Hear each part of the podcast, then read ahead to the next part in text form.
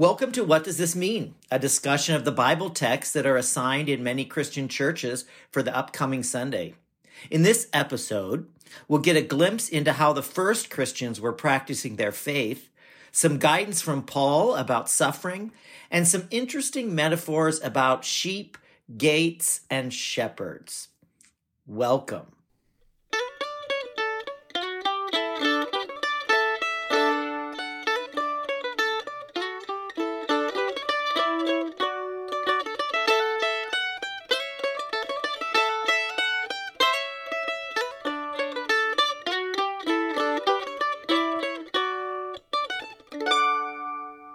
We're so glad that you joined us. I'm Pastor Bradley Schmaling. I'm Pastor Lois Palmeyer. And I'm Pastor Javen Swanson. We're the pastors at Gloria Dei Lutheran Church in Saint Paul, Minnesota. And for the next few minutes, we're going to talk about the readings that we will read on this coming Sunday, which is the fourth Sunday of Easter. There are fifty days in the Easter season and seven Sundays. So we're about halfway through our celebration, and this is the Sunday where every year we have readings about the Good Shepherd. So it's often called Good Shepherd Sunday. So some of those metaphors may guide our discussion for today.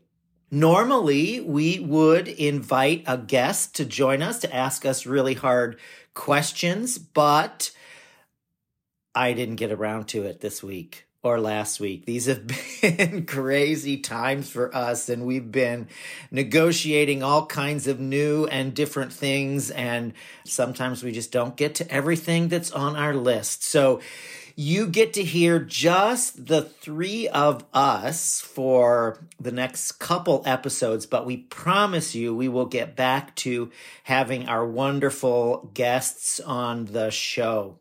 Pastor Lois, you want to read our first reading? Yes, this is a reading from Acts two, verses forty-two through forty-seven. The baptized devoted themselves to the apostles' teaching and fellowship, to the breaking of bread and the prayers. Awe came upon everyone because many wonders and signs were being done by the apostles. All who believed were together and had all things in common. They would sell their possessions and goods and distribute the proceeds to all as any had need. Day by day, as they spent much time together in the temple, they broke bread at home and ate their food with glad and generous hearts, praising God and having the goodwill of all the people. And day by day, the Lord added to their number those who were being saved. When I read this, I it's it's amazing to read it today compared to, I think, any other time I've read it, just because I think we are really faced with this question of what does it mean to be church right now? We've always taught our little children, you know, church is not a building. Church is the people. We get to be the church. We are the church when we're doing whatever we want to do. We, we are the church. And I think these early followers of Jesus were discovering that, discovering what it, what does it mean to be a community. And what they were able to do was, you know, something that I'm not sure any church has ever replicated, which was they really just understood themselves to be all in it together, and everything they had was what they shared with everyone. So this generosity of spirit and joy, awe, wonders, they were able to do miracles, and they experienced incredible grace. Like, they were just praising God all the time. Now, we know things weren't really that easy for them. There was a lot of troubles around them, but they they celebrated the, the ways that they could care for each other. They prayed for one another. They broke bread. And what's interesting is they were, it says they took, um, spent much time together in the temple, and they broke bread at home. I noticed that too, that I hadn't really noticed before. You know, you always read this passage like, okay, this is the basic pattern for what Christian life and practice is like. But I thought some of the same things you did. It's like, okay, if these were the first Christians, they had no structures in place. They had no annual celebrations that they'd done their whole lives. And so they could just do it without thinking about it. They were making up everything as they went.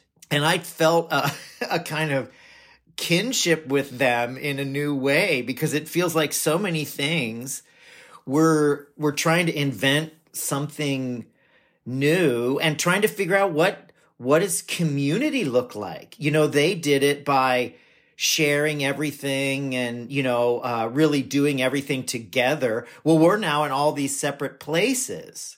What does basic Christian community look like now when you can't even come to the temple and be in the big group?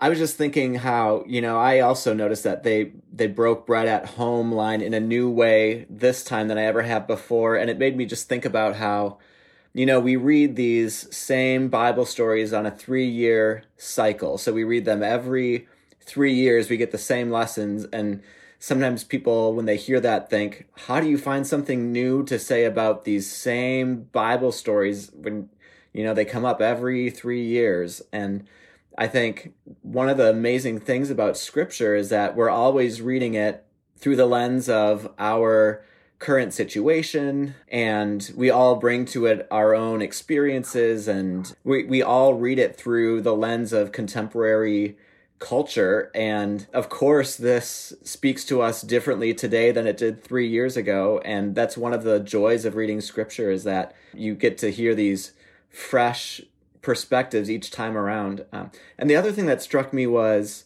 um, you know, I've always loved this passage describing the early Christian community, and it, like this idyllic little, um, almost like socialist little community, right? Like they shared everything in common. They're communist. They're communist. But, and I've always just loved that vision of everyone sharing everything in common. And even that part spoke to me differently today, thinking about how we are all going through this experience together, and we are all sharing this experience in common, and how that is transforming how we relate to one another. I think a lot of the divisions that have often um, separated us and put us, kind of pitted us against one another, some of those, I think, have started to fall away a little bit as we've realized we're all going through this thing together. We're all sharing um, all things in common right now.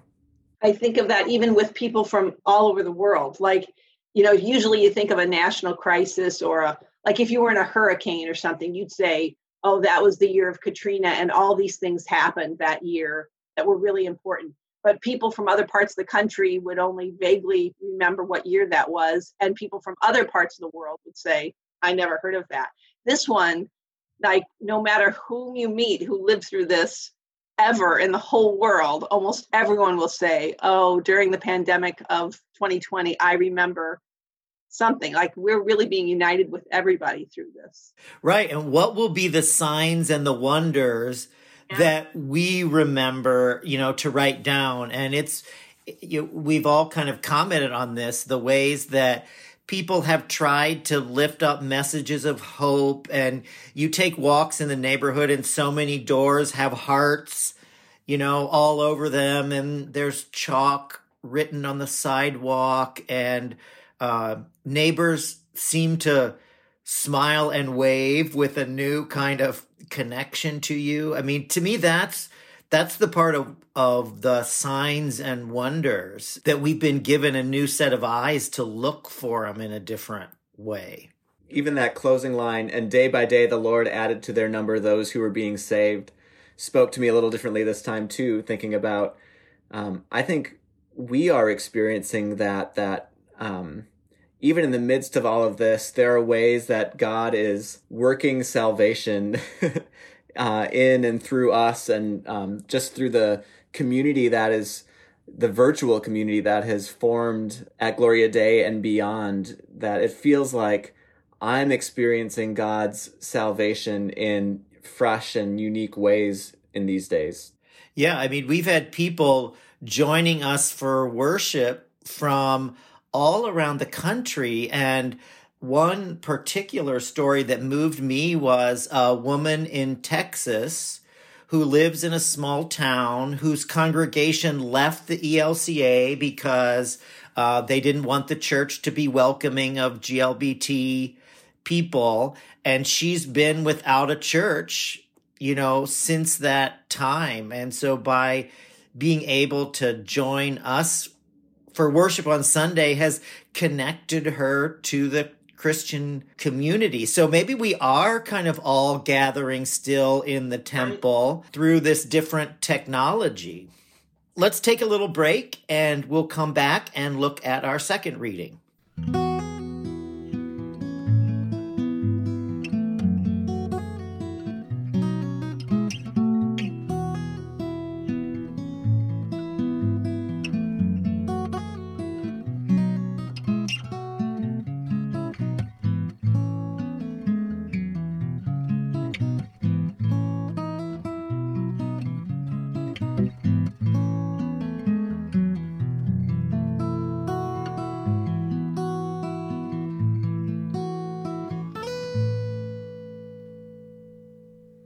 Welcome back. Our second reading is from First Peter chapter two, verses nineteen through twenty-five.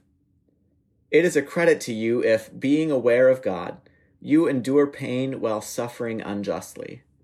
If you endure when you are beaten for doing wrong, what credit is that? But if you endure when you do right and suffer for it, you have God's approval. For to this you have been called, because Christ also suffered for you, leaving you an example, so that you should follow in his steps. He committed no sin, and no deceit was found in his mouth. When he was abused, he did not return abuse. When he suffered, he did not threaten. But he entrusted himself to the one who judges justly. He himself bore our sins in his body on the cross, so that, free from sins, we might live for righteousness. By his wounds you have been healed. For you were going astray like sheep, but now you have returned to the shepherd and guardian of your souls.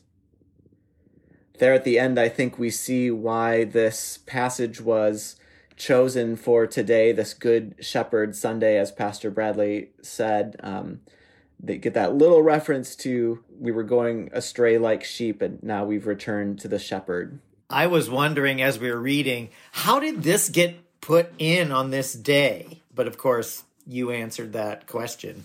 Because there's one little reference to sheep, and so there it's Good Shepherd Sunday. You know, this is a passage I really struggle with, and we've talked in recent episodes about sort of the glorification of suffering in our scriptures, in the New Testament in particular, and how dicey that is and how careful I think we need to be when we talk about suffering. In an earlier episode, I referenced Dolores Williams, who's this uh, womanist theologian, womanist being African-American feminist um, theology. She critiques this idea of Um, glorifying Christ's suffering on the cross and and therefore glorifying our human suffering. And I think we need to be careful to say that suffering is always bad and God is very present in it, um, that that's often where we experience God's grace most profoundly, but that God does not will suffering for us. When I think of some of these passages about suffering, I think of it through a kind of social justice lens, that it's not suffering like, oh, I've got cancer or I'm in an abusive relationship. That often when suffering is mentioned, it's because someone in the community or the entire community is standing up for something that it that is right, and that there are forces that want to silence that voice. And, you know, you see it in the civil rights movement that, you know, nonviolent practice was chosen as a way to challenge the oppressive structures of of the South. And so it becomes advice to people who are going to suffer because of their convictions or because of their actions. And I sometimes hear it as a, okay, this is our chance to break the cycle. You know, instead of hitting back, we approach it in a different kind of way. I think this also goes back to what we were saying before about kind of we're all in this together, that everybody understands this this situation that we're in right now. Part of what I hear in the womanist critique, especially when they're they're spoken for, by people who are not suffering, to say, oh, you poor people who are suffering, but remember, your suffering brings you closer to God. So it's really good for you to have to suffer. And the, the critique is, that's interesting coming from somebody who's not really suffering, right? You know, it's like, if if you're in solidarity with me and suffering along with me, then we can talk about how our suffering unites us. But if you're in a position of power talking about how my suffering is actually good for me, I, I've got some suspicions about that. You know, so in this case, I think the author of First Peter is is recognizing a community in trouble um, who are who are struggling, and as we as we might be able to recognize in our own situation today, and saying, as you were saying, Pastor Javen, where do you see God's presence in the midst of your suffering? How is God actually working through your pain right now to bring you a new insight? Not Um, don't don't worry, your suffering is actually good for you. They're there while I'm not really suffering at all. Yeah, and what kind, you know, what breaks the cycle of injustice or oppression, and what can what can shine a spotlight on it in a new way? I feel like we still have arguments a- along these lines, even in, you know, the election that's that's coming up, and politics in general have gotten, you know, personal and crass in a way that probably has always been, but it's really intensified right now, name calling. And sometimes you hear people say, there needs to be a candidate who can give it back in the same kind of way. Somebody who's going to get in the ring and fight. Or do we have someone who witnesses to a whole different way of doing it? As I was reading this passage, I'm remembering a sermon you preached, Pastor Bradley, when you you talked about Walter Wink's explanation of the turn the other cheek passage. And the whole point was that we actually bring shame upon our oppressor when we invite more suffering. Like when we have an audience and we say, did that feel good for you to abuse me like that? Yeah, well, why don't you just keep doing it while all these people watch? Actually, that sort of brings shame upon the one who's the oppressor and exposes their oppression um, or their behavior, and that that's a turning of the tables. And when we have, I think the the difference here between choosing suffering in that way and the sort of womanist critique from earlier is that it's that we have the option of choosing to suffer or not. I think many people suffer and don't have any choice in the matter, and that is unjust and obviously not God's will. But when we have the freedom to choose suffering in a way that it actually brings shame upon the one who's causing it, that has the power to sort of expose and defuse the power of that oppressive behavior. You know, and now that we've done, I think, a good job deconstructing, you know, suffering in this passage, I, I want to say a word, too, about that kind of personal or emotional suffering that that people face. I think when you're in a spot where you're really experiencing pain, loss, grief, you do want to find a way to have meaning in it and to look for what God may be doing in all of this. And what does it mean for us to suffer in the spirit of Christ, to put our suffering into a bigger context, to see that God is at work in this as as in everything else, even the, the moments of great celebration and joy in our lives where it's easy to say, God is in this and I can see God. I think in many of us, we want to have that sense too when it's not great. In fact, when it's pretty, pretty bad. And then to say, Jesus went through this, you know, there's a, a connection in that. maybe that's a good place for us to pause and take a quick break.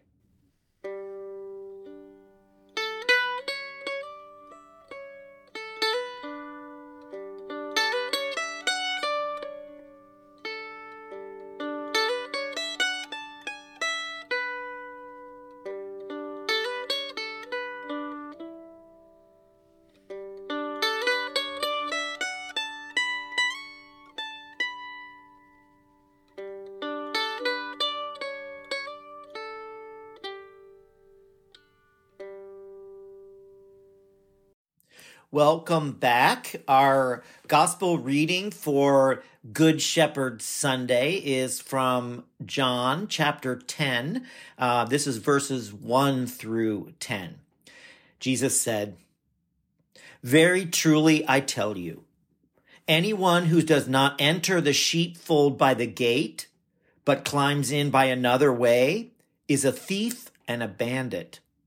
The one who enters by the gate is the shepherd of the sheep. The gatekeeper opens the gate for him, and the sheep hear his voice.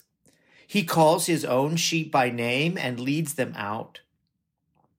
When he has brought out all his own, he goes ahead of them, and the sheep follow him because they know his voice. They will not follow a stranger, but they will run from him because they do not know the voice of strangers." Jesus used this figure of speech with them, but they did not understand what he was saying to them. So Jesus said to them, "Very truly I tell you, I am the gate for the sheep. All who came before me are thieves and bandits, but the sheep did not listen to them. I am the gate. Whoever enters by me will be saved, and he will come in and go out and find pasture. The thief comes only to steal and kill and destroy. I came that they may have life and have it abundantly." But actually, this is a good issue because the um, that I wanted to talk about anyway, because I think the metaphor of the gate, we get a little caught in that, and because it makes it sound like Jesus is the gatekeeper, you know, uh, letting some in, but not others. And so uh, Christianity itself then becomes understood as a gate where some get to come in and go to heaven and others on the outside of that gate don't get to, um, either don't get to heaven or worse, go to hell.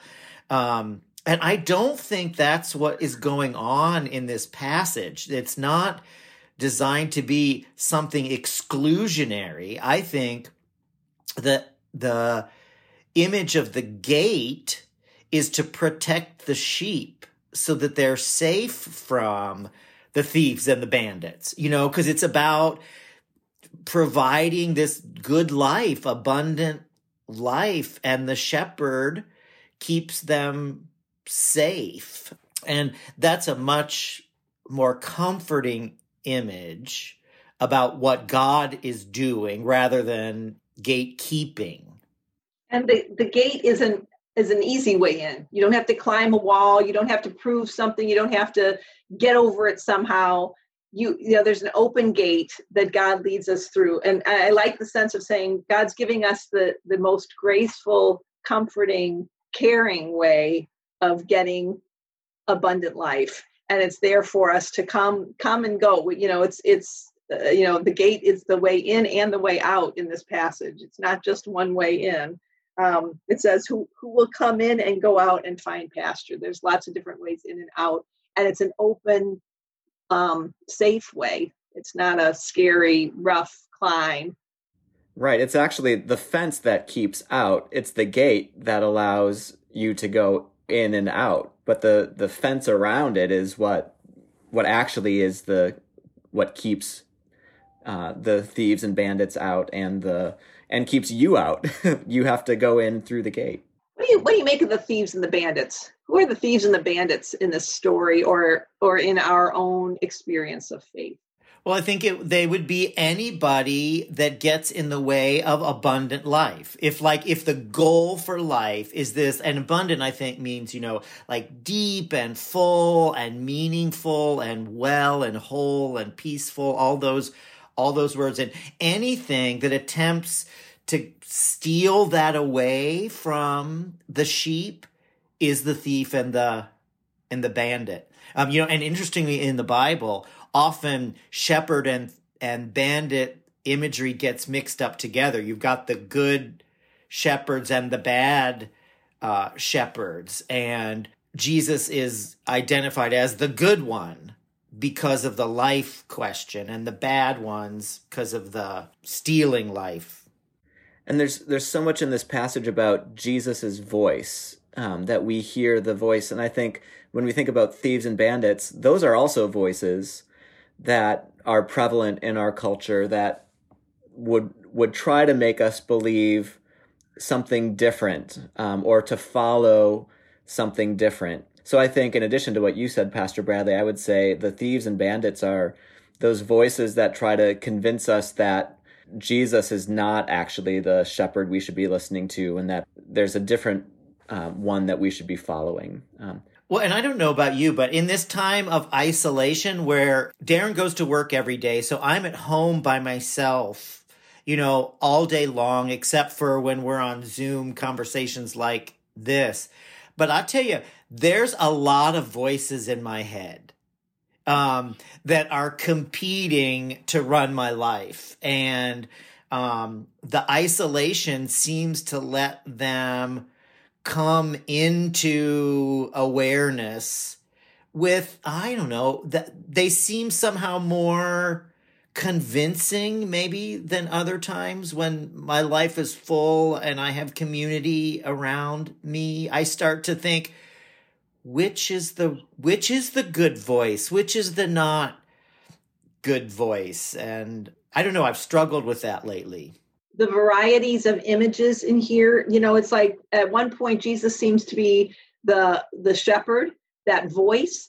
Other times he says, I am the gate. You know, so it's like, it's so easy for us to try and think, oh, I know the shepherd story. This is the one. Jesus is the shepherd. I'm the sheep. We're all among the sheep. And Jesus rescues us or brings us back to the fold or um, protects us in the, in the thing or leads us out to pasture. But in I like the way this goes because, especially in this parable, Jesus is kind of all over the place. You know, he's he's the voice, he's the the shepherd maybe, he's going in and out, maybe he's leading the sheep, maybe he's among the sheep, maybe he's the gate itself. Um, but I like the way in ten little verses, the parable kind of moves all over and Jesus is all of it. It, it, it reminds us not to take it so literally and think, there's a one-to-one correspondence. I am a sheep. Uh, the gate is uh, the heaven, and Jesus is the doorkeeper. And it's like, eh, it, it's maybe not that specific. He tells this little parable, and I just imagine they like just stare at him back because the next thing is they didn't understand what he's saying. And so then he tries again. You know, very truly, I tell you, let's let's go at this another way. I I actually take heart in that because I always I often find John to be very esoteric and confusing, and I appreciate that the disciples are like, "What?" and then and then Jesus says, "I am the gatekeeper. I am the good shepherd." Like he's told them all these things, and they just don't get it, and that sort of that feels like how I feel reading John sometimes. That's probably a good place for us to end. We are so glad that you all joined us for this podcast. We're interested to hear from you about what all this means. So feel free to drop us a note at pastors at gloria dei saint paul dot org. Thank you to Paul D'Amico Carper for continuing to provide the music for us and to Marshall Saunders of Minnesota Podcasting for producing these podcasts for us. Join us for online worship. You can find the links on our website for Sunday morning worship at nine thirty a.m. And we also gather on Wednesday evenings at seven p.m. for discussion, connection, and a time to learn together. Thank you for joining us. Know that God is with you, God loves you, and God will provide what you need for today. This has been What Does This Mean? A podcast created by Gloria Dei Lutheran Church in Saint Paul, Minnesota. You can find Gloria Dei online at w w w dot gloria dei s t paul dot org. This podcast has been produced by Minnesota Podcasting, and they can be found online at w w w dot m n podcasting dot com.